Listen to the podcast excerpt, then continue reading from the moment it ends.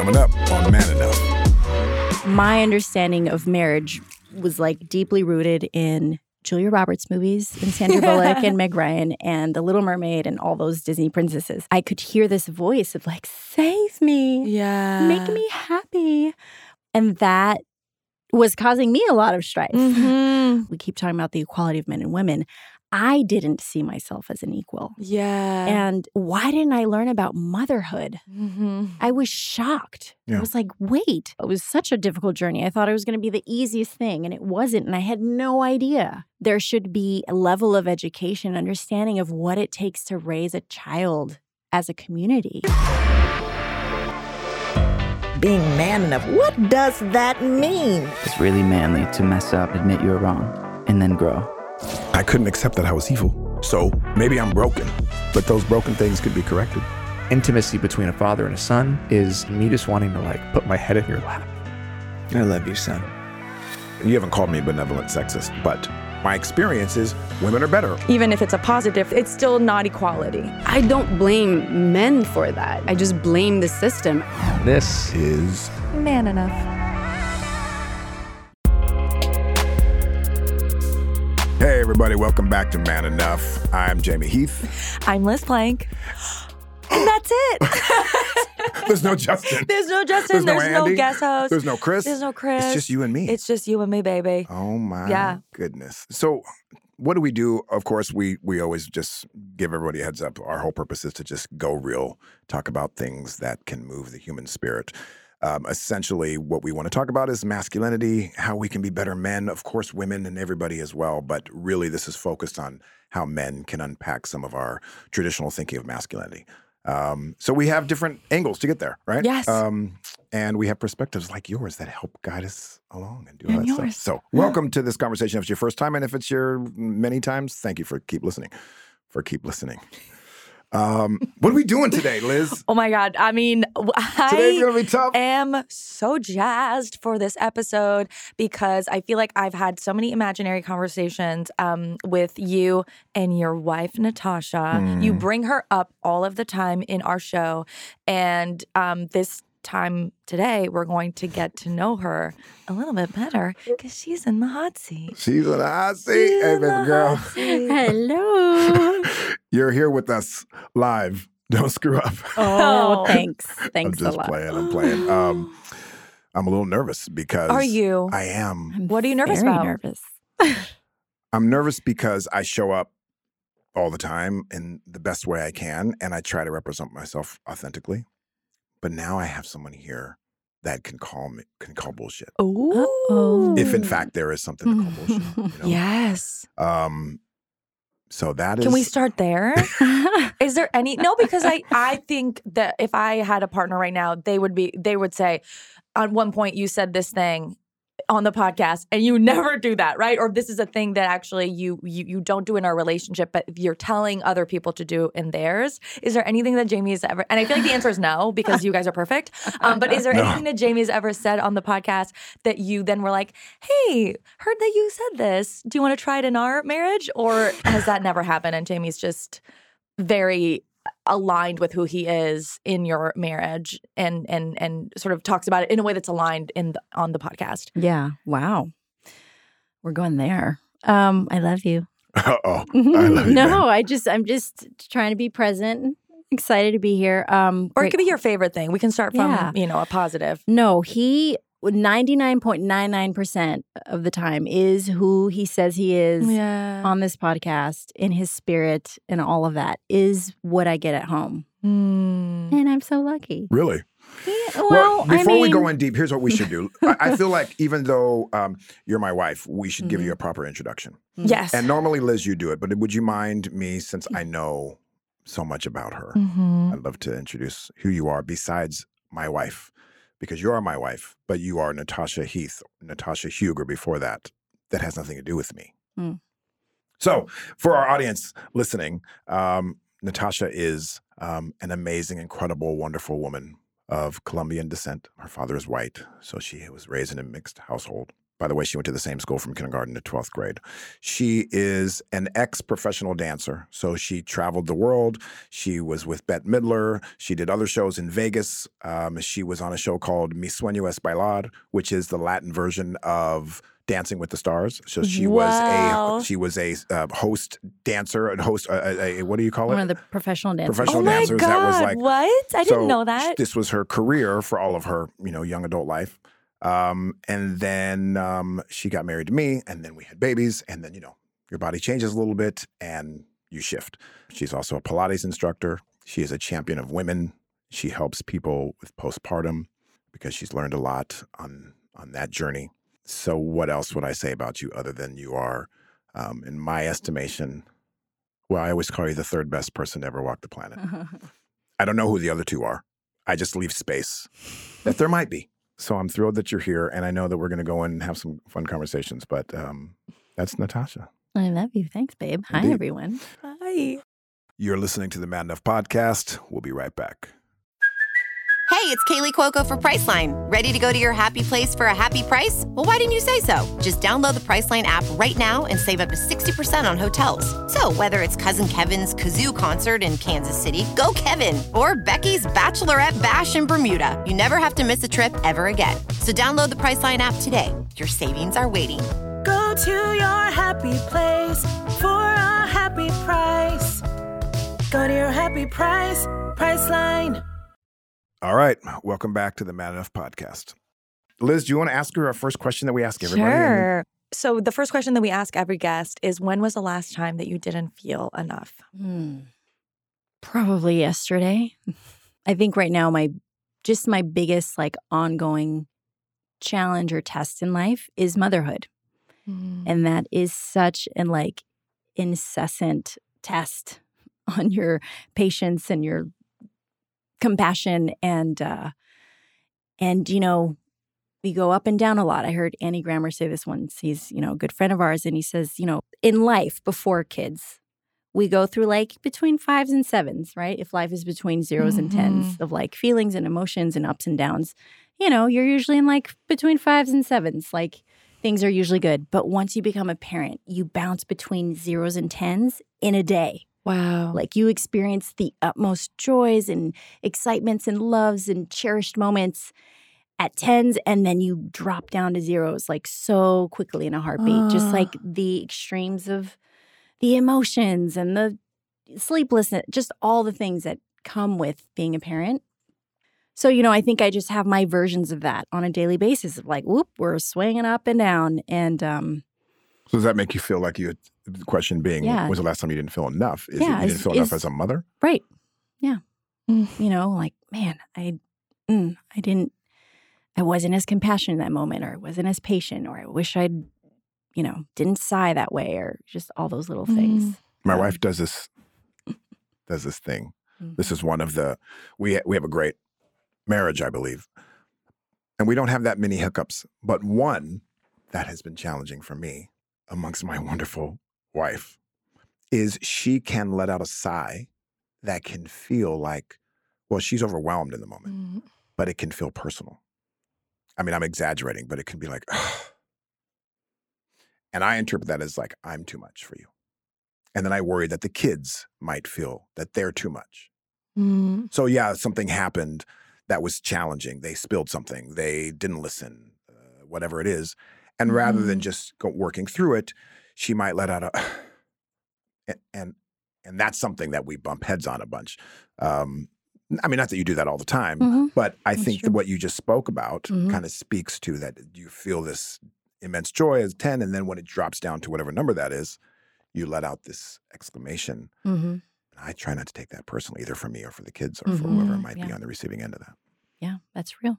And That's isn't the sigh and again, I'm not in your at all uh, in in the house with you, but I have done a lot of reflecting around my own mother and our relationship and a lot of it was from this podcast which prompted you know um, a lot of conversations and this really makes me cry of like my mom had a whole world inside of her before i came around Mm-hmm. and I've never thought about it that way. And I'm an adult now, right? Like I'm older than when my mom had me. And I still think that we view our mothers as like an extension of ourselves. Um, and by the way, I think we do that on a collective level for in in society. And to me, the way that I interpret that exhale is you actually not probably saying what you need in that moment, which Mhm. is probably like the exhale is like not actually what you're feeling. What you're feeling is I need space. I need you to do this. I need you to calm down or I need to rest. But instead of saying that, you go,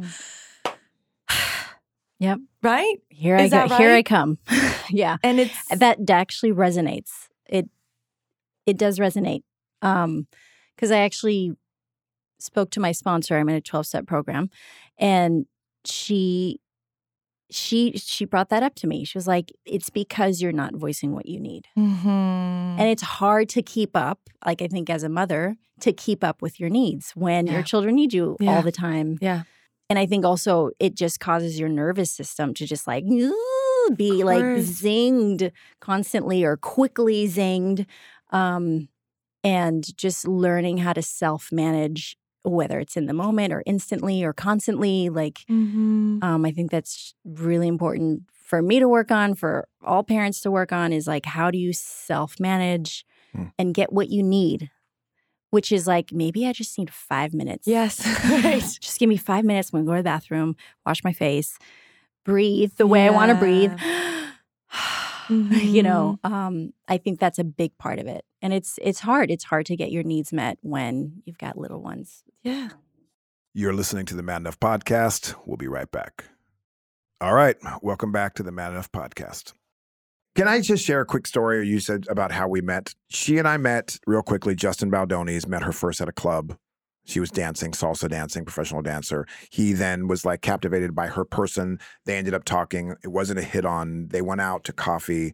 Um, and then Justin basically, instead of saying, Hey, what's your number? Let's hang out, it was more like, Hey, I've got a group of people that are getting together talking about elevated concepts, um, spirituality, how to be better, how to serve humanity. Um, there's a group of women that are talking about this kind of thing. Would you be interested in like? And she was like, Whoa, who are you? Mm-hmm. Like, you know, you're not trying to like Yeah. Go to you. Then she started coming around, and then she and I met shortly after. Um, Mai liked to tell the story that she hit on me, but she didn't. Um, that she cornered me and was like, "Please take me out, take me out, take me out." And I was Please, "No, no, no, Please. That didn't happen. Um, fast forward, we're becoming friends. We're doing these exercises where you kind of like look in each other's eyes for like as long as you can without blinking and like you know, Mhm. gotta go whatever all that stuff. And we had we are partnered up to do this. And in that moment, she likes to say that she saw me fall in love with her. For real, No. I saw it. Yeah. and I was like, "Oh my didn't. god!" But I could see that we had a thing, that there was something. And I literally thought to myself, oh shit, there's something here. So I sat her down. I was like, I think there's something going. I think there's some potential. We're noticing each other. So I got to tell you who I am. I've been married twice and divorced, which she knew um, just because we'd been friends and like on the surface knew, but been married twice, divorced. I was unfaithful to my marriage. As a result, I lost a lot of people. I'm broke. I've always been successful in my life, but because of this, I lost my way. Uh, my my business started collapsing. Everything around me is, is Mm. so I've got nothing to offer. You want to go on a date? That's like my pickup line. Wow. I mean, in a nutshell, yes, I mean, that's what happened. Yeah, that's what happened. We had a talk. I remember it was a phone conversation. I still remember it vividly. Many hours. You told him, you know, explained your whole truth, your whole history. I could see who you are. I could see your light. And, you know, you also were very clear about all the work you had done and all all that you had learned. And I still feel that today. You make me feel very safe and present. And I have no question. I have no question.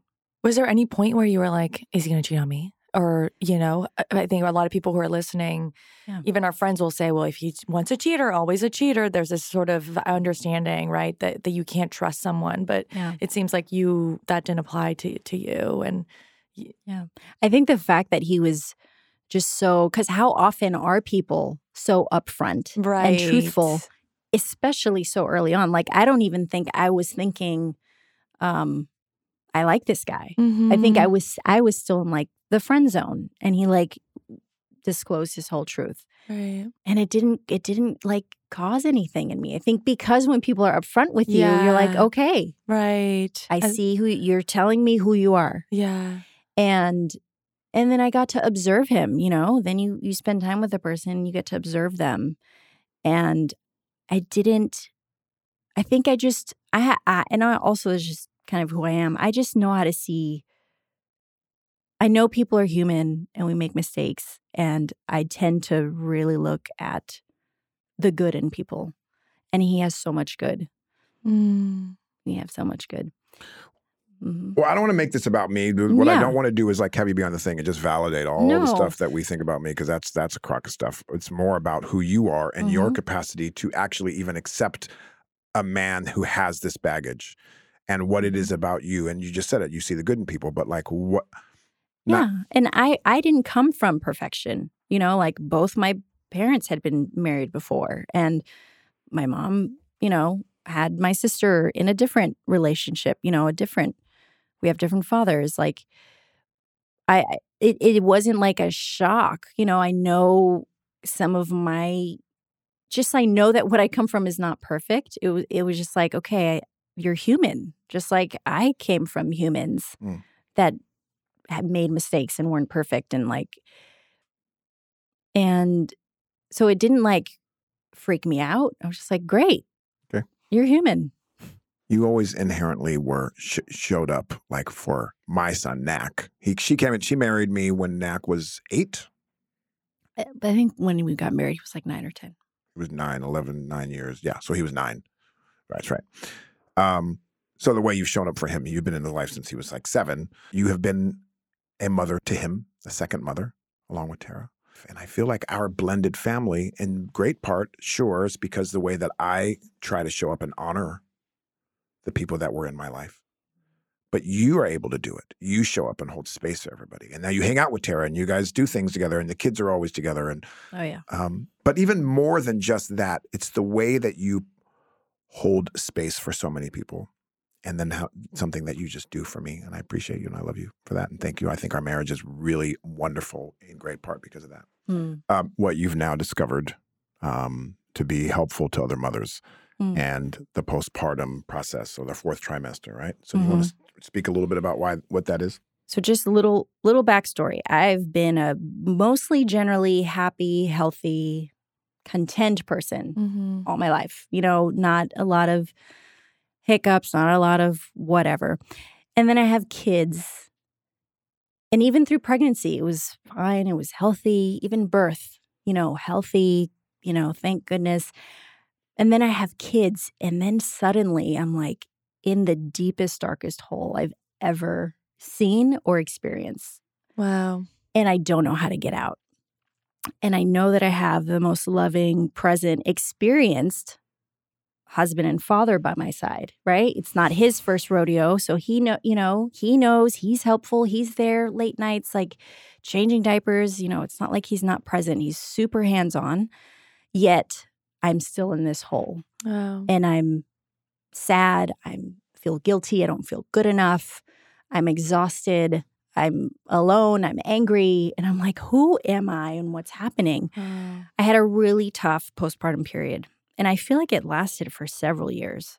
And so it's just given me this newfound passion in really helping mothers in the postpartum period, especially in the beginning. I feel like so much should be, so much care and dedication should be given to mothers in that first fourth trimester, is what is a common term for mm-hmm. it, right? That first three months after they have their child of like a lack of just society and this village man- mentality and community of people showing up and caring for the parent, especially the mother unit and this new child in forms of proper nutrition and rest and simple things like helping them around the house. Like it's so impossible to just keep up with the basic needs in life in this first period. And so I feel like if we just remembered we when we used to do it And other places are doing it in other countries around the world. Mhm. It's so simple. They already know how to do it and they're doing it. We just have to remember how to do it for ourselves in this Mhm. modern Western society. And so I'm just really passionate about trying to just educate us again of like, let's remember how to take care of our moms. yeah. They need rest, they need proper nutrition, they need help, they need love, they need loving touch. They, you know, they to just help them through this transition from woman to mother. Mhm.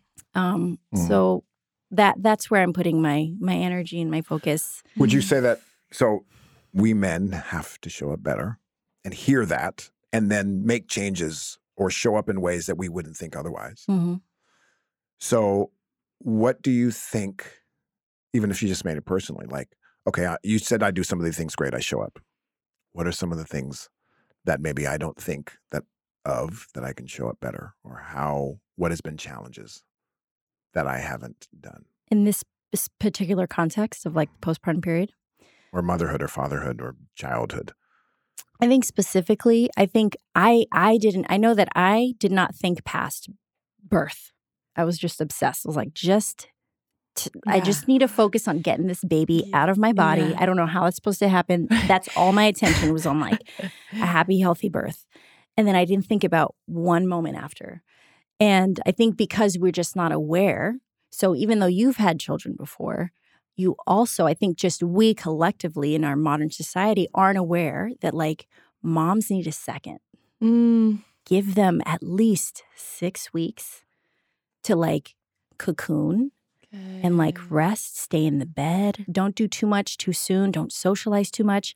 And I know you have this perspective of like, Uh-uh. oh, let's keep it moving, which is fine. But I think for that p- period specifically, I didn't know it and you didn't know it either. It was like, let's start our Monday nights again and let's have visitors and let's go to the Grove. And I went along, which was fine, but I, I didn't know what I needed. Hmm. And neither did you because you were just like, oh, let's keep living life which was fine in one sense, but in the other, I didn't know that I really, my body needed to reset, my hormones needed to rebalance. Like, there's so much happening physiologically in a woman's body after birth Mm. that they just need like this peace bubble. Specifically, Mhm. how could I have shown up better? Tell me, tell me Yeah. what Well, again, I think it's it's no fault of our own. Like I didn't know and you didn't know, but I you're wish protecting me right now, though. I because know. you're prefacing. Tell me what I could have done better. I wish um, you would have. Uh, I don't want to use the word protect. I don't know if that's the right word, but but just honored like a healing time and space for me right after. That didn't involve like having visitors and walking to the grove and starting our weekly social events right away. Okay, uh, that's the first time I've heard that one. Mhm. Um, But I don't. Again, I'm not blaming you because No. I didn't know and you didn't know. tell me another one. Um. mhm. I'm I'm giving you permission to say Okay. say it. You're trying to protect me, is what I hear you doing. I wish I could sleep in more often, even now. So we've talked about this. Mm-hmm. I talked about it in the podcast. Um, I can give them all kinds of excuses. Like I'm up late. I work crazy hours. All you know. I even before working here, I'd be in the studio all night and night and night, and um, and I don't get up in the mornings, um, as a general rule. Mm-hmm. And yet you need that. And then I say that I want to do it, and I still haven't done it. Mm-hmm. And for some reason, I've justified it, maybe, you know, and maybe a lot of men do, like, okay, I do this. ah, um, yeah, yeah. So I, I'm sorry. I don't know why I don't. Mm-hmm. I'll get up to go play golf. I fucking will go play golf, and I'll get up at five thirty to go be there. But I'm not up at five thirty to get the kids ready to get out the door because those are the moments. Oh, I can sleep in from the. But you don't get to do that. I mean, you do go to bed earlier than I do. Like you know, you try to get to bed by ten, and I'm up up till twelve or one. So maybe that's how I rationalize it or something. But but I don't. Mm-hmm. And I know this is a theme with not just us, but with other people, you know, um, how And maybe I also think it because I show up in so many other ways. I think I think that I'm a good dad and I think I'm a good supporter. So I think, but I think those may just all be excuses to not show up in the way that you need me to, which is fucked up. And then I say that, but then I will I get up tomorrow morning and I probably won't. Mm. I'm sorry, baby. I'm like a hypocrite here. Like I want to be this and I make the changes here, and then something that's very tangible and set out to me, I won't make. I won't do the laundry, so to speak. That you'll hear Liz like our reasons, and you'll like say, "Okay, I hit that. Just, just do the laundry. Mhm. Just get up." Yeah. And and it can it can lead to it can lead to resentment, you know, or not feeling um it's hard to say this, but not feeling loved fully or enough or you know what I mean? Um and I also find ways to justify because I don't want to believe that my husband doesn't love me enough. But it can lead to that. So how about we say now? Mm-hmm. I mean, I don't want to make a promise that I'm gonna fail on. You start once a week? You said a day where you do it? Well, I was gonna say, why don't we? What if we started with the weekends? Saturday and Sunday, I get up. Is that like, oh, that's mm, convenient? That's no, that sounds glorious.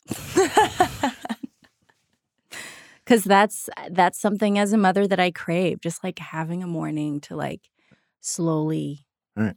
come to. All right, Liz.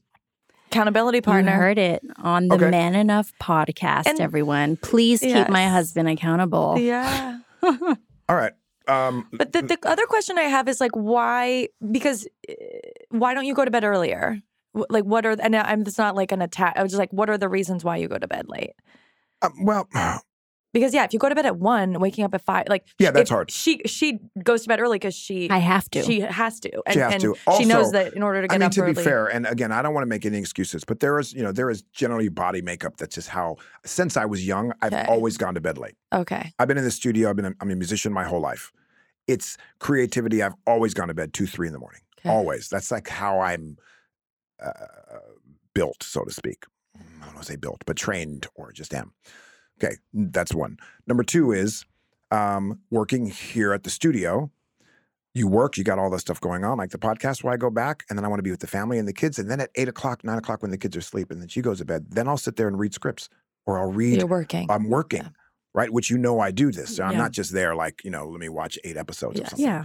So that's also time to kind of have to myself hmm to prepare for the next day and all those things, which I know is legitimate. I have, you know, so um so that's part of it too. hmm And maybe that's why you've been a little bit more willing to do so Yeah, because you recognize, all right, that. there is some sleep difference and but that doesn't change the fact that uh, there can't be more effort.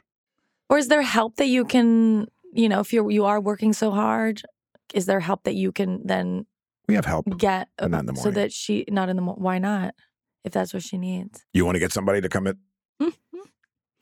Um, six in the morning? Sometimes, once a week, twice a week. That's not what I'm saying. I th- I think I've just I've come to a place of just like acceptance that that's just my reality right now. Just Got it. Mhm. Okay, while I'm on here, I'm going to say a few other things that you do so wonderfully. Mm. Because sometimes you can forget that you are a fucking badass. Mhm. I'm spiritually connected, but you are always thinking it. It's like every morning I wake up in the morning, 5:30 or something, and look out the window and she's out there and she's meditating and she's connected. She's either praying or she's like, you know, outside on the balcony, just like centering herself. All the decisions that we make, it's always mindful of like how this affects our community and the world and us and our kids and children's classes and junior youth programs and all of this stuff. So you are really our North Star in our family. And mm. I would not be able to do, I would not be as close to God. You're not responsible for my relationship with God, but I would not be as close if it weren't for you. Mhm. You show up for me with my trauma and my history in ways that nobody ever has. You know, the Michael Jackson thing came out. No shade on Michael Jackson. Forgive anyone who feels offended. But when that documentary came out, I was triggered in it and it and it did a number on me. I have years of childhood stuff that I've spoken about. And when that came out and seeing people attack the victims that were claiming, there was one moment, Liz, you remember I was at my sister's house and there was a group of people talking about it. And and I lost my mind and I ran out and I went into my nephew's room and I went into the corner and I was bent down. I'm a grown man, Mm-hmm. 45, 46, 40, however long this goes ago, four or five years ago. And I'm in the corner and I'm I'm like I'm screaming out loud, crying like a baby in the corner mm. right there. I didn't even recognize you when you walked in. Wow. Your face and just like your expression. And I didn't know what was happening to me and this was coming out. And then she came over. I remember you coming and just w- w- held me and allowed me to have it. You didn't judge me, didn't question it. And when I couldn't have Michael play anymore, you didn't bat an eye. You just were supportive. Um, and again, I say this. I mean, I don't want to offend. I know there are people that have their feelings about him or not, so I don't want to make this about that. And in in in, in truth, I've worked through that, and you know, my kids now listen to. They're crazy about some of his music, and you know, it's, I'm I'm fine. I've reconciled, but more, my issue was just the trauma and Mhm. people taking that seriously. Um, the and you did Mm. more than anybody. Hmm. I love you and thank you. You're listening to the Man Enough Podcast. We'll be right back. All right. Welcome back to the Man Enough Podcast. What what you got, Liz? I mean, I have so many questions. Do do you feel like Jamey is ha, has evolved in certain ways in the last? You know, we've been doing this podcast. It's going to be our two year anniversary soon. Um, are there thir- certain things that you feel like eh, you know you can see in his behavior from some of the conversations we've had, um, or is he always just been Jamey, Jamey Heath? I'll be honest. I feel like you've as as long as I've known you, I feel like you've always been like this. What people are saying on the Mhm. podcast and in his, you know, his job right now. Um that this is who you are. You are insightful, joyful, fun. I know you're you're so He's uncomfortable. wincing. You feel like you are, are uncomfortable right now. What's going through your mind? Um, your face. I don't. Yeah, thank you. You know, I, I just I don't want it to be about me. Okay. I'd rather you or you tell me, Jamey, that you're this is where you need to improve Mm-hmm. because I want our marriage and I want our life and I want our kids to, you know, of course we need support. I got that. Right now I'm in a job where I'm being challenged in one area. That's something I th- I have always felt that I do well at. And and it's being challenged right now. And, Yeah. And, and as hard as it is, I appreciate it because it's opportunities to be better, whether it's right or wrong, you know, in that sense. So um, I just don't want to be, I just don't want, um, and yet it also maybe speaks to us. Like, you know, maybe we, we, you don't have a lot of issues with me. I don't have a lot of issues with you. I have an issue with you because you leave eight coffees in the refrigerator. That's her, that's my biggest, one of my biggest problems with her. It's like there's a coffee because she won't throw anything away. And like, that's my issue with my wife. Uh huh. We operate good. So maybe we can speak to some of those things of why it works so good for us. I think because we have consultation, we pray a lot together. I would like to speak on like I can just for me, I know I can speak on my journey as a woman Yeah. and a wife Yeah. in marriage and how I've evolved, how I think I've evolved because I know that I came in um with my understanding of marriage was like deeply rooted in Julia Roberts movies and Sandra Bullock and Meg Ryan and The Little Mermaid and all those Disney princesses, right? Like, where is the princess going to save me? Mm-hmm.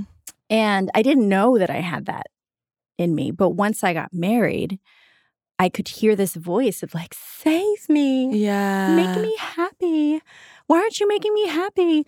Um, and that was causing me a lot of strife. Mm-hmm. Um, because that's not what marriage is about. It's not about the other person making you happy. Yeah. Um, it's about being equal partners. And I wasn't showing up, right? We keep talking about the equality of men and women. I didn't see myself as an equal. yeah. I was looking for a savior. Mm-hmm. And that was just not, that was just causing a lot of, at least within me, a lot of Mhm. conflict. How did it show up in in in sort of a real practical ways? Um, I think that when I would try to bring something up and you can help testify. It would like be like in such distress. Like, why aren't the dishes being? Why am I the only one doing the dishes ever all the time? You know, like there was always just such like strife instead of, hey, babe, let's talk about some house duties. Can we try to divvy them up? You know, to to just show up in a way that's Mm, grounded and frank and clear, yeah. not I have something to share with you. You weren't like that. Well, I mean, I you feel may have like, felt like I that for didn't minute. Right. You- you- like I didn't. I just feel like I didn't have um, one the confidence Yeah. to speak up, and um, just the tools of like Mm. adult communication. I mean, I have the same thing. And I feel like, again, I'm not married, but it's a big thing I've had to unlearn, which is that, yeah, like the person who's your partner is not supposed to save you. yes. Like, no one is coming to save you. Yes. And actually, when you believe that someone is going to save you, you detach from all of the strength that you actually have inside. Correct. And if you're with someone, because I would pick these people who love to save, and I'm just I was just as broken for for wanting that. And then the more they would do for me, and the more they would take over, you know, parts of my life, the more I believed that I couldn't do things myself. Mhm. And you know, to your point, with every movie, that's that's the that's the fantasy, right? Yes. And I I was watching this. I was gonna say I was reading this article, but I was watching this TikTok last night. There there was this really powerful exchange between these two women where she, she was saying, you know, fantasy is is is comfortable. Mm. Intuition is uncomfortable. That's how you know the difference. Mm.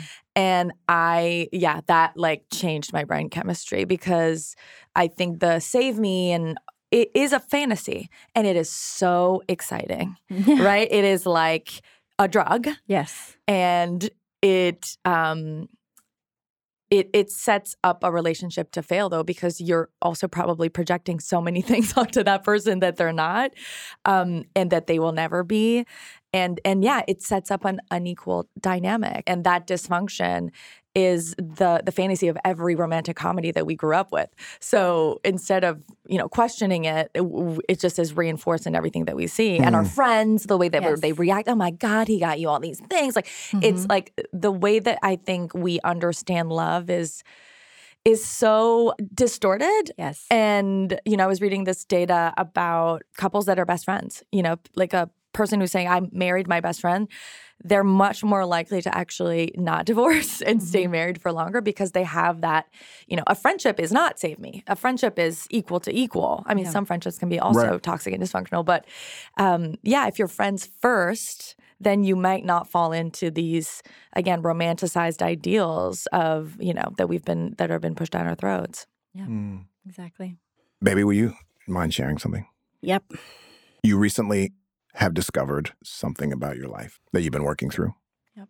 And I think if you share a little bit about it, it might um, glean some insight for someone, um, a woman or a man who is dealing with things.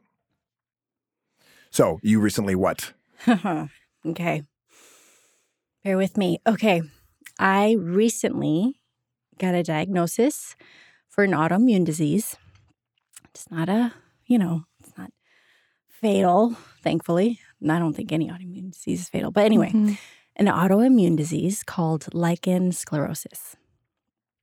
Um, and it's turned my world upside down. you know, it's been really challenging for me. Um, so I've been having the symptoms basically since having children, not knowing what it was. It's like a skin condition uh, that can affect different parts of the body, um, but mostly it affects um, the genitals. And it's uncomfortable. And for so long, no one knew what it was. Um, but now we do. And um, I know that you can testify that, you know, it affects our sex life. And it's really hard for me not to feel broken. Ah. And that's why I'm so passionate, even more so now with this diagnosis, about really helping mothers after birth. Because I just know deep down that if women get what they need, like the most basic, to really recover from birth and get just the support. And again, like I said, the nutrition that helps build the blood back and restabilize the hormones and all of that. Um, I just know deep down inside this has something to do with that, you know, that it triggered it because that's when it started was after birth, soon after. Um, Mm-hmm. and the journey is new for me because I just learned about it, you know, like I said, four weeks ago. Um, You learned about it four weeks ago, but you I've been dealing with this. you've been trying to Mhm. get a name to it for the Mhm. last um, couple years, I guess. Right, Mhm. seeing different people and seeing doctors and seeing Yeah. Eastern medicine, Western medicine, um, meditation, spiritual guidance, all of it, Yeah. and it has. How do you think it's affected us? Um, Actually, I'm sorry, baby. That that actually doesn't even matter. It matters in one sense, but the first thing is that matters most is how it's affected you. I know that it makes me not want to have sex as much because I'm just uncomfortable down there, you know? And I know for so long uh, it was hard for us because I just didn't have this desire. And then it made you feel undesirable, you know? But I know that we've overcome that. And it, you know, had nothing to do with you. It's just my body. Like me not feeling comfortable in that intimate space as a woman. Um, and then you also maybe building a complex now of like, oh, I don't want to hurt you, you know, and then that becomes a barrier. So I know that we're working through that. Um, but it's been it's been a challenge. Yeah. It. I appreciate you sharing it because I think a lot of people experience um, in marriage different levels of intimacy. Mm-hmm. It might not be for this one; it could be in a host of other reasons um, for a woman or for a man. Mm-hmm. And just to be clear, so that people know, and your family, and anyone who's listening, and listeners, it's not like you're you're you're broken. Yeah. This is just like you know um, something that affects. It's a discomfort. it's a discomfort that is just constantly there. Yeah. But it, it, the effects of it can be, as you just said, that then our intimacy has shifted. Mm-hmm. Spontaneous intimacy Right. is tough. Because yeah, oftentimes I'll have to say, yeah, tonight's not the night. Or that moment's not the moment. Mm-hmm. And then the window that you're feeling, your body's feeling fine. Yeah. May not be the most perfect moment for us for whatever reason, or I'm whatever. Right. So I hope that you have felt supported um, because I wanted to and make you feel like you are not Mhm. broken. Yeah. You have. You are not broken. You are wonderfully perfect. And who fucking cares? Like, it Mhm. doesn't matter. I tell you all the time, right? This doesn't, sex is just one of the ways that we have a life together. Yeah. And our sex is great. Mhm. But um, it's just, it's so unimportant to what we do on a daily basis all the time our intimacy and our friendship and our serving of the world and enjoying each other's company and Mhm. raising our children and all that. So, And I feel that. um, you feel okay sharing that out loud? Mhm. I do because I think it's all part of that, you know, the larger conversation. You know, of like, I really believe that mothers and children are like a forgotten species in our modern day society. Like, you become a mom and then suddenly you're like pushed out. Go find your mommy and me group. Go figure it out on your own. Um, and we'll see you when you can be productive again and you Mhm. can be of value and you can be whatever. and then society doesn't really do anything about it and help Yeah. with it that much. Um, Liz does. Liz speaks to it and cares about it. Um, but you are, um, I mean, I joke and say you're the third best woman in the world, but you're the you are the best person ever. And um, and I love how you've navigated your life and us and our children and you and your growth and my children before our us and how you show up still so maybe um Liz, do you have any anything for us in this conversation? I mean, thank you for sharing that. Um, that's a lot to share uh, so early in your diagnosis, and this is going to help so many people who are listening right now. Because autoimmune disorders, as we know from our previous guest, Gabor Mate, disproportionately impact women and are disproportionately often tied to a, you know sort of what you're describing that it's often a physical manifestation of an emotional trauma and that can happen early in life or it can happen when you're you know becoming a mother in life yeah. my best friend um or best friend is like a tier for me so i'll say best friend but like in my tier of best friends um nitika chopra started this uh, amazing community called Chronicon, which is uh, she has two autoimmune diseases, mm-hmm. and um, was also diagnosed with one that got triggered by long COVID or having COVID. Mm. And yeah, it comes with all of the physical stuff, but then these the emotional stuff of what that means for you and particularly your you know relationship and again challenging your identity right yeah. you talked about going from woman to mother and to Jamey's point, you are not broken and you're the same person, but you feel like you can do different things and that can change your relationships, not just to others, but also, I'm guessing, to yourself. Mm-hmm. You know, how did you, how are you managing that relationship with your body to make sure that you're, you're loving your body, even though it's not doing what you want it to do? Yeah come to our house and see all the stuff that she's bought recently. Yeah. It's crazy. I did. I bought I bought two things. So actually three. I haven't seen the third oh, thing. good. I'm just like for myself, surrounding myself with positive, artful images of the woman vulva. Nice. I bought this thing on Etsy that's like a handmade clay vulva and it's beautiful. It looks like a blooming flower. Wow. And it's got gold specks on it and it's got flowers on it. I was like, uh, it came to the house and it was in a box. I'm like, oh, what's this? I'm opening up and I'm like, oh. Okay. Yeah. He's like, is this? I was like, yep. yep. He's like, okay. Good. I bought like another image, like a natural image, and um, and I have a mug that's got like a bunch of different interpretations of the vulva. I love that. It's great. Um, so yes, I, I feel like the big lesson I'm learning in this is pushing out what doesn't belong to me anymore. You know, like setting those boundaries. I think women and especially mothers, we take on so much.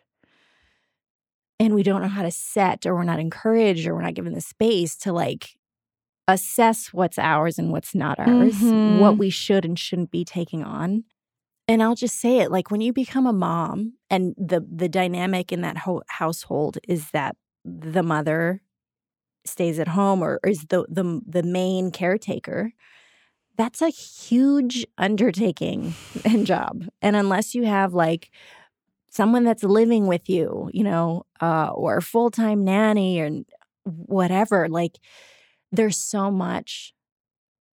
And and i remember when i first became mom i I kept feeling like, okay, I gotta find my next thing. I gotta do my next thing. Mm. Uh, I was almost mm. trying to like escape it. Like, I can't just be a mom. That's not enough.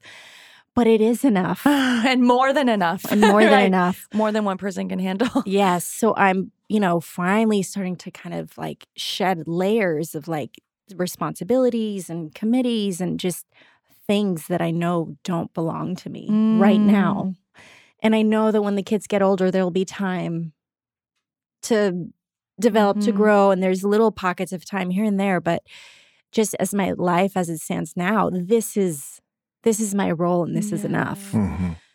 and it just makes me so sad just how again forgotten mothers and children are like there's no there's no respect there's no value there's no monetary you know compensation for it like and everyone came out of someone's womb everyone we all do so someone had to do it for you mm-hmm. um, and the fact that we don't place more value and attention to this and I, you know even though it like oh it happens you know nine months and they have it and then yeah and then that can be productive again mm. um, there's so much more to it that i think we're missing and i think one of the solutions to just all the world problems will start when anything that we decide. I remember one mom shared this with me, and my brain literally exploded.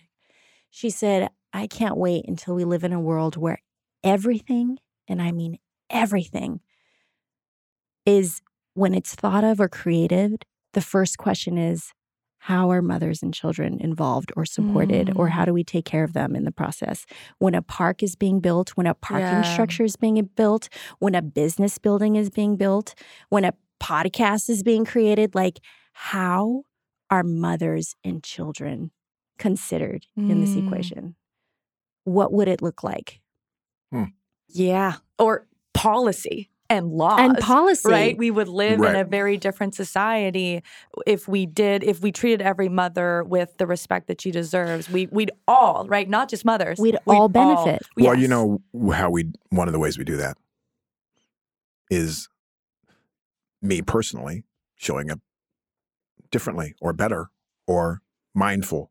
Justin, my brother, your, you know, our friends. Like men have to then be mindful of that now, since we are oftentimes the ones in charge of policy, and and, and so much that if we hear these conversations and care about it and really see the effect that it has on women and mothers, and, Mhm. um, and then we consider it in all that we do. Um, you know, it doesn't just policy doesn't just change because it changes. It changes because the individuals in the individuals change. Yeah. The job of being a mother, to your point earlier, it feels a lot for one person because it was never meant to be for one person. Exactly. it was meant for a village. A village. was taking care of the children. And in a society, you know who the village is? The government. That's why we pay taxes. Right. Uh, and in a civilized society, you put those taxes to creating that village with a social support that's paid leave, that's childcare, that's uh, y- you postpartum know, doulas Post, yeah, uh, healthcare. Heard of it? Ever heard of it? Like just like providing mental health uh, support to new and mothers. don't just tell me i need antidepressants that's not what i'm talking about Right. And also, you can't even be on antidepressants when you're pregnant. I mean, uh, uh, this is a controversial take, but you know, some some women are, are doing it anyways. But yeah, it's actually not a solution. Like it, it's not going to work. And so, yeah, I'm I'm with you. Like I, I mean, I get so enraged when I see the way that we that, that that we treat mothers, and you know, we're having this conversation around male friendships, and men have less and less friends. The people who spent the less amount of time with their friends because of the pandemic and during the pandemic were mothers.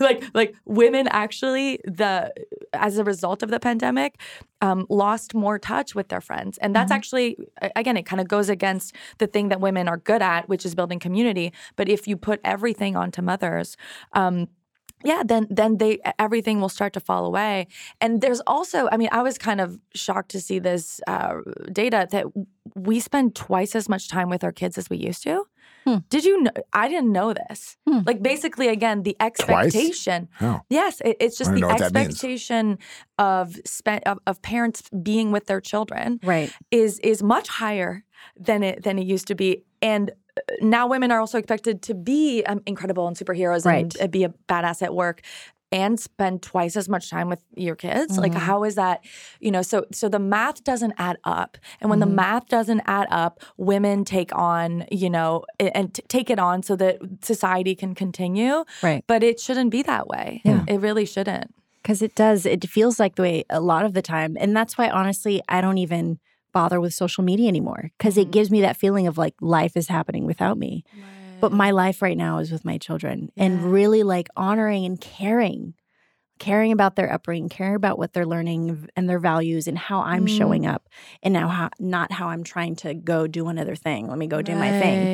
Um, and not to say that it maybe that's just my capacity. Maybe another woman's capacity another mother's capacity is different and they can Mm. juggle and balance and whatever. But for mine and my body and my health right now it's not. And i think another thing that we're missing out on again i joked that like i learned about love with julia roberts and meg ryan and sandra bullock and why didn't i learn about motherhood? Mhm. I did, I, not just for me, not just for women, for everyone. Everyone, there should be an understanding and uh, an educa- level of education, understanding of what it takes to raise a child as a community. I Mm. was shocked. I was like, wait, what's happening? I didn't know breastfeeding could be hard and t- hurt and difficult. I didn't know That was tough. Yeah, it Mm. was so it was such a difficult journey. I thought it was going to be the easiest thing and it wasn't and I had no idea. Like I remember when we were first married and um we had a neighbor that had a baby. and I didn't do a thing. I didn't know I didn't know to bring a meal, to check on her, to offer to her laundry. We just like came Let and her visit. sleep. Yeah, help her sleep and like we just like came and visit one day and like, oh look how cute your baby is. Like that's and what you bring people stuff do. for the baby, not for the mom. Yes. Which is the thing I, I a, Yeah. a friend told me to start. He was like, "Oh, now I give a gift to the mom," and I'm like, "That's so much. That's of course, Yes. of course." Hmm. more of that. So like I kicked myself, but of course I didn't. You only know what you know, and to just know that I was available. Yeah.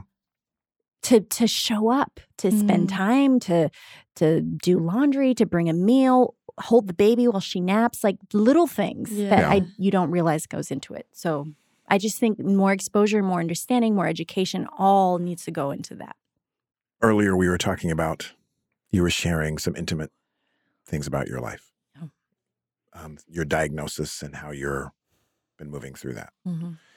And I've been so impressed with your capacity and your patience and also your frustration Mm-hmm. and how you've dealt with that. How can I, and then therefore other men, when our wives are going through things and learning about their bodies and their all, all of this, how specifically do you think that we can, I can show up to help support you? Um, it's a great question. I'll just add that you've been wonderful. Like there's been no oh, I wish I would get more of this or I wish he said this or not this. I think right away you you made me feel whole and still beautiful and still desirable and still and hopeful, you know, like we're to get through this, you're to be fine. I love you, I got you. Do what you need to do. Like I know you've also just made sure to like you know, in our couple and decision making, like do whatever you need to do to to process this and to get the healing that you need and the, you know, healers outside of Western medicine. And uh I think at least for me personally, what really helps when I'm vulnerable or hurt is just compassion.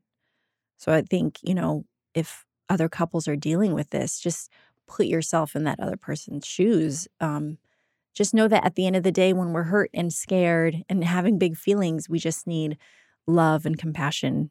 And, you know, I know that one day you saw me, you know, sitting outside our car. I was just trying to like put myself together. I was having big feelings, was just trying to like meditate and pray and, you know, come back into the home in a better space. And you were on your way out to work and you saw me and you just pulled me out and you held me and you let me sob. And that was just so beautiful. And I was so grateful for that. And you didn't like try to talk it around it or problem solve or, you know, you just like held me. And I feel like that's that's what's been so helpful. And I've been so grateful for on my journey through this is that you've just been like a shoulder to cry on, super supportive, super just like soft with all of it. And that's at least all that I need. You know, maybe someone else needs something else, but that's been super helpful. hmm Holding space for it, Yeah. giving you what you need. Mm-hmm. um, what I heard is hopefully I've done many of those things, but but it's good to to hear you say them back. So moving forward, I can know to continue to do some of those things and then to step up in ways maybe I haven't. Um, you know, so thank you for sharing that. Liz, do you have Yeah. anything about that? I mean, I think when you're dealing with um, any kind of diagnosis, like when it's happening to you, it's all you can think about. And it's kind of all you are because it's taking up so much of your attention. And I think what's really great that a partner can do is shake that out and, and sort of broaden out the perspective and and bring the person out of that one you know unidimensional thinking and to sort of see how multifaceted you are and that you are loved yes physically and sexually but in so many other ways and you are so many other things to your partner. And i think what you also said about just a shoulder to cry on right? Like it, i think it's a saying for a reason. Very often if we're feeling even triggered or we're upset, uh, we go into trying to fix it with words with our partner. Yep. And very often, all a triggered partner needs is like Just physical safety. Yeah. And that physical touch, that hug, whatever that is uh, for you, will calm your nervous system. Yes. And then your thoughts won't be racing as much, right? Mm-hmm. So I think sometimes we try and think our way out of conflict or out of a tricky situation in a relationship.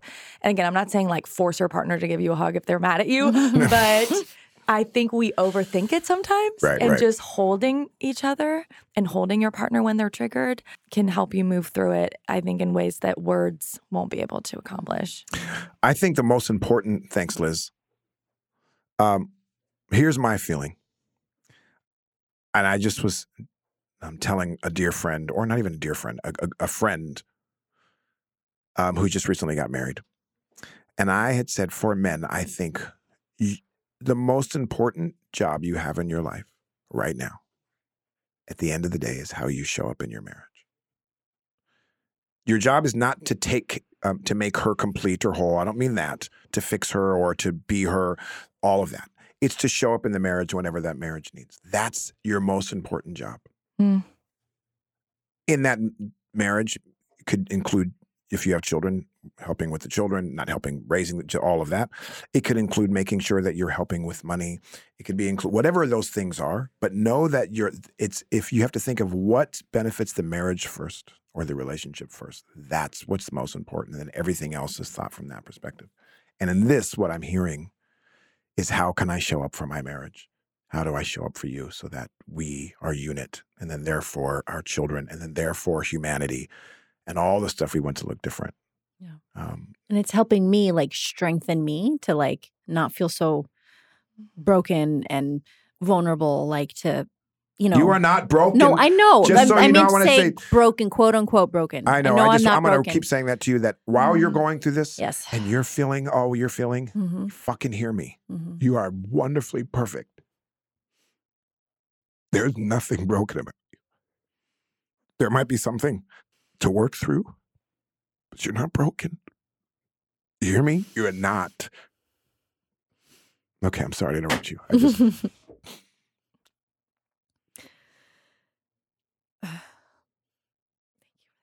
um, that exactly that. Helping me not feel that, so that I can feel strong and light again to show up for the marriage and show up for the family and show up for myself. you're so far. Yes. Mm. Um, thank you, baby. I love you. I feel like our marriage is really, really healthy and really good and an example for so many of our friends. Mhm. And I think it's due to the fact that we talk about stuff. Mhm. I hope that I listen to you. Do I listen pretty good or not? Do I need to be better? Tell me, tell me, tell me right now where I can be better. this is the only chance ever. Wake up with the kids. Literally. Do the laundry. Is it. Is it great when you make it easy for you? Just d- do. I'm gonna we- come back like quarterly. Do you want to? Do you want to ask me how you can be better? Oh yeah, how can I be better? Please tell me. Honestly, I swear I don't say this. There's nothing that I need you to do better. Everything that's a struggle, like okay, there's coffee, too many things in the cups, whatever, get over it. Sometimes you, um, you, you, you, you, you let out a sigh, whatever. you know what I mean? Like uh, it's honestly like whatever. There's all these things that I think marriages we hold on to, and we want to change about our partner or about the relationship. That if you really look at it, it's like, what does it matter if it stays the same? Mhm. Does it really affect you? Does it Mm. really affect life? And I think most people break up because of trivial things, not because of massive things. Trivial things that amount that you think mean Mhm. something. And I have friends in my life like Andy, like Juan, like Justin, that hold me accountable and remind me, you know, like these things don't matter. That's my friend group. That none of this, what really matters. And I think that's what we do well. But I think you do the, the same with me. I think so. And I, I just want to add to what you're speaking on that I think we we are so blessed and consciously surround ourselves with couples and parents and friends that we know see the other. That that's And- right. And we we can trust like coming to them with an issue and not backbiting about you. I can go to my girlfriend and say I'm struggling with this and they won't turn against you. That they'll if anything just remind me of my strength and how I can show up and they still know your character and deep down who you are. I love that you bring that up. This is advice to all marriages and Mm-hmm. friendship things out there. Surround yourself with people that have both of your back, Mhm. not just yours, Yeah. that have the relationships back so that you can get real truth. And oftentimes we surround our friends with like yes friends, you know, that or just will have you you and um, if you cheated on him or on her, they're like, well, you must have had a good reason to, or he was Mhm. such such. But rather, the safe place is we're not going to throw him under the bus, or nobody would throw you under the bus in my group. I'm free to talk about it, but there's like these parameters that allow for growth and to be honest and free Mhm. without fear Mm. of um, of damaging the other Yeah. individual. Which is couples therapy, by the way, right? The therapist is, uh, you know, uh, equally in- invested in the growth of both people Yeah. and is not going to pick a side. And I think if we can, again, therapy is expensive. Couples therapy is expensive for people who, you know, might not be able to afford that. Having a group of fr- like integrating your partner in your group of friends might actually be a way to do that. So that Mhm. when you do go to your friends and Yeah. complain, they can be like, "All right, but like you're a fucking idiot." too." And I know we haven't done it, but I know that we know that other couples will ask other couples Mm. to have conversations or consult together, like almost have like a group therapy friend session Yeah. with Mm. trusted friends. Like Wow. surround yourself with people that love you and trust you and see you and Mhm. have the same values as you. Yeah. I love that idea. We have this thing that we um I know that one thing that's come up is in our recent episodes is men's groups, women's groups. You know, I know I do that more than you have an opportunity to do it, you know. Um I have some Zoom ones and I'll go away on retreats and um so that I can figure out how to be a better version of a man or show up as a husband or as a father, as an individual, as a work mate, boss, whatever it is that is applicable. And you're very supportive of that. I think one because you see the fruits of that work. Yeah, you're not just going to like party. No. I like golf trips. I can do that. Oh, yeah, Maybe that's one thing we can change. Can I go on a few more golf trips a year? You Um, can go on as many golf trips as I get to go on trips. and you don't get to do as many as I do. Boom. But you, but when you do do these things, like you recently have gone some places with some some Mhm, friends, mhm. and how powerful that's been. So I'm learning also to make more better space for that for you. I think most men can actually do that. I think men in general, if I think about it, we're always thinking about how we can have our time, but don't make space so that our wives can have the Mhm. time or our Yeah. partners. Do you wish um, Jamey spent more time at home and you two weren't in this traditional, m- more gender role setup? Are they really traditional though? Are roles that traditional? I would say right now, yes. Maybe because I work full time and I'm such and such. Yeah. But traditional would be like, so I put the kids down to bed equally as much. Sure. Um, I only got a short of that, but I'll take it. um, that's not as traditional. Um, the time that we spend with the kids, what I do do with the kids, all the stuff. I mean, I don't know if it's as traditional as traditional. What I'm what I'm seeing as traditional is like the one that's feeding them, the one that's taking them to school, the one that's planning their doctor's visits, the one that's getting their groceries, the one that's buying the toilet paper. Like Amazon does that. This is a very domestic. I'm in a very domesticated role. And again, I wish I had been prepared for it. I wish okay. I had been trained for it because I'm learning on the job. And it's got to be done and I'm doing it. And it's unpaid and there's no and supervisor, there's no mentor, there's no benefits. Yes. and thankfully um you can be the majority and mostly sole breadwinner at the moment and i know our tradition our, our roles were slightly shifted maybe in the beginning but for the most part in our marriage yeah, you've yeah. been the main um breadwinner if you if you will and i'm so grateful that i don't also have to stress about making money right now because there's so it's it's a full-time job Yeah. and i think i'm in a very much a traditional role that i didn't know i was going to be in That's so funny. If someone asked me, "You guys are traditional mm, role marriage," I'd be like, "No." wow. I don't know why I Isn't say that, that. interesting though? I would be like, no. And if you broke it down and said, well, who takes care of that? Yeah, yeah, okay. Does that mean traditional? I think traditional has other things to it also. How you show up emotionally, collectively, consultatively, engaged, a part of the decisions, even though I'm not nec- I'm not necessarily the one to carry out, but you know, part of our Yeah. I so in my sense I'm like, oh no, we're not traditional. But I suppose I need to reframe my thinking on that. I don't know. Well, understand what that means to her. Yeah, yeah, right. Right? Because for you, it kind of works in our modern world, right? Men are still, I mean, we need to create more models for masculinity, but like men making money is how you are. That's the ideal. And it must be, com- as you shared, like it's complicated for you to adore this Mm. role, Mhm. but then feel like, am I not meeting this like, foam, you know, other women are doing all these things. Should I be doing all these other things too? Right. And so that is a challenge, I'm, I'm sure. Mhm. And so understanding that for her, I think w- Yeah. would probably be helpful. Mhm. Yeah. So baby, Mhm. let me ask you something really quickly. You are where you are now. Mhm. Um, some of it is because you want to be, and some of it is because you're forced to be. Mhm. Um, or forced, I don't know what that means, but you know, like you have well, I guess you have no other choice. So this is Necessary. it's this. Um, where do you want to be outside of what's happening now? And, and yes, you articulated that like you're embracing like this is what's most important right now, the first formative years of my kid's life. That's okay. And the other things will still be there. What is that those other things? What do you want to do if you could look in the next several years? I have a whole like dance show in my head around womanhood and motherhood. I wish I could make mm. time to do that, like create that and just do it.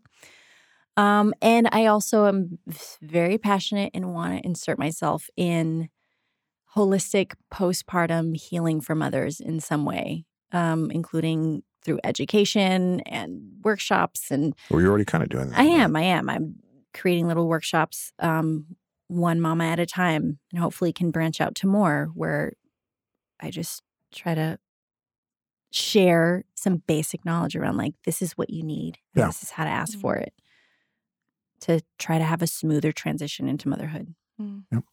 I want to be a part of of that train, whatever train that is, that is going to disrupt how mothers are being treated today. Mm-hmm. Hmm. That's wonderful. And this is, you're doing it right now. So Mhm. I hope you're proud of yourself. Thank I'm glad that we had this conversation with uh, many of us here because now there's some things I get to be held accountable for in a way that's not just like, oh, in the background, I, I told her I was going to watch. Like just the idea that I said Saturdays and Sundays, my hair is starting to stand up because I'm like, wait, does that mean this Saturday or can we push it to next Saturday? Uh, That, that's for you guys to figure out. But, Yeah. I vote this Saturday because that's what you said. this Why Saturday, would what you? about three Saturdays from now? No, okay. Um, I love you. I love you. I'm really happy that you're part of this today with us. Thank you. Can I say something? You are so giving to Jamey. Mm-hmm. And part of the reason why he's not showing up in the way that you want him to is because Jamey is so giving. And so maybe that's something for you to also think about, right? Like your cup, uh, Natasha, is is over is, is overflowing. And you're like, give me help, help take some of this water, but your cup is also overflowing. And that's see. And the I'm sense aware I of get. that. I'm That- aware of that. It- And she's right? It's gracious not in because that. he doesn't care. It's not No. because She knows. But you know what? What I got from it though, and I thank you, Liz. I think us as men always find a reason to not do Yeah. what we don't want to do. Hmm. And when I hear that, I think, oh yeah, maybe I can I can use that one. You know, uh, my cup is overflowed too. Rather, I'd say, regardless of my cup being overflowed, because here's what it is: if my kid's in the middle of the street and a car is going to run, I'm never going to say my bed is too tired. yeah, yeah, yeah. You're just going to find the strength Yeah, in yeah. whatever it is, and you're going to go and, And women do it. Yeah, Right? women do it. Yeah. So, my wife needs her this and this. Yes, my cup is got, but whatever. You're supposed to have reserve. You just show Mhm. up Mhm. in your family and your life, and um, I feel that I do in many ways, but it doesn't matter if you're not doing it in the ways that's most needed to the person. Yeah. So I don't need to find a reason or an excuse. The thing is, it's just it just needs to, you know. And I've been trying to do it in many ways, and the ways And that I fall do. short, I'm sorry, and I love you. I love you. And that's not enough to just say I love you. So um, you can Okay. play this episode back. yeah. So with that, um, what does it mean to you, Natasha, to be enough? We oftentimes ask people, what does it mean to be man enough? Mm. Actually, that's a good question for you too. What do you think it means to be man enough? I think it means knowing yourself and also making space to just open your eyes to that to the world around you because I think women do the opposite. Hmm. We don't we look we're constantly aware of what's outside and what's happening and others' needs and don't take time to reflect on the inside. So for men to to be a little more outward and take that into consideration when they're making their choices. I'd say that's pretty good to be man enough. All right, I want to be man enough. oh, thank you, baby, for joining. It's been wonderful, and I love you so much. And this has been a journey, even just doing this Mhm. podcast. I love you. I love you. Thanks for having me, guys.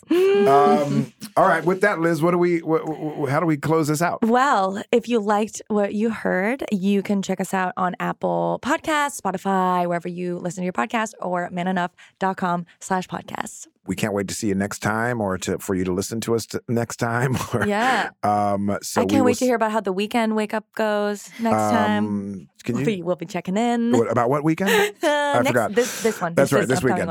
Um, we'll see you next time. I'm sure Justin will be back soon with us. Um, so um, give him a shout out and tell him that you miss him. Yeah. In the meantime. Liz, I love and adore you, and thank you for um, holding space in this conversation. Thank you for modeling um, it beautifully and a relationship so beautifully.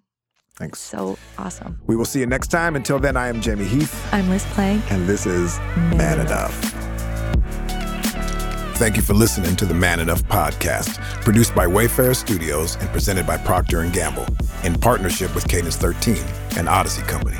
Hosted by Justin Baldoni, Liz Plank, and me, Jamey Heath. If you like what you heard, please follow us and tune in weekly as we undefine masculinity and learn in real time.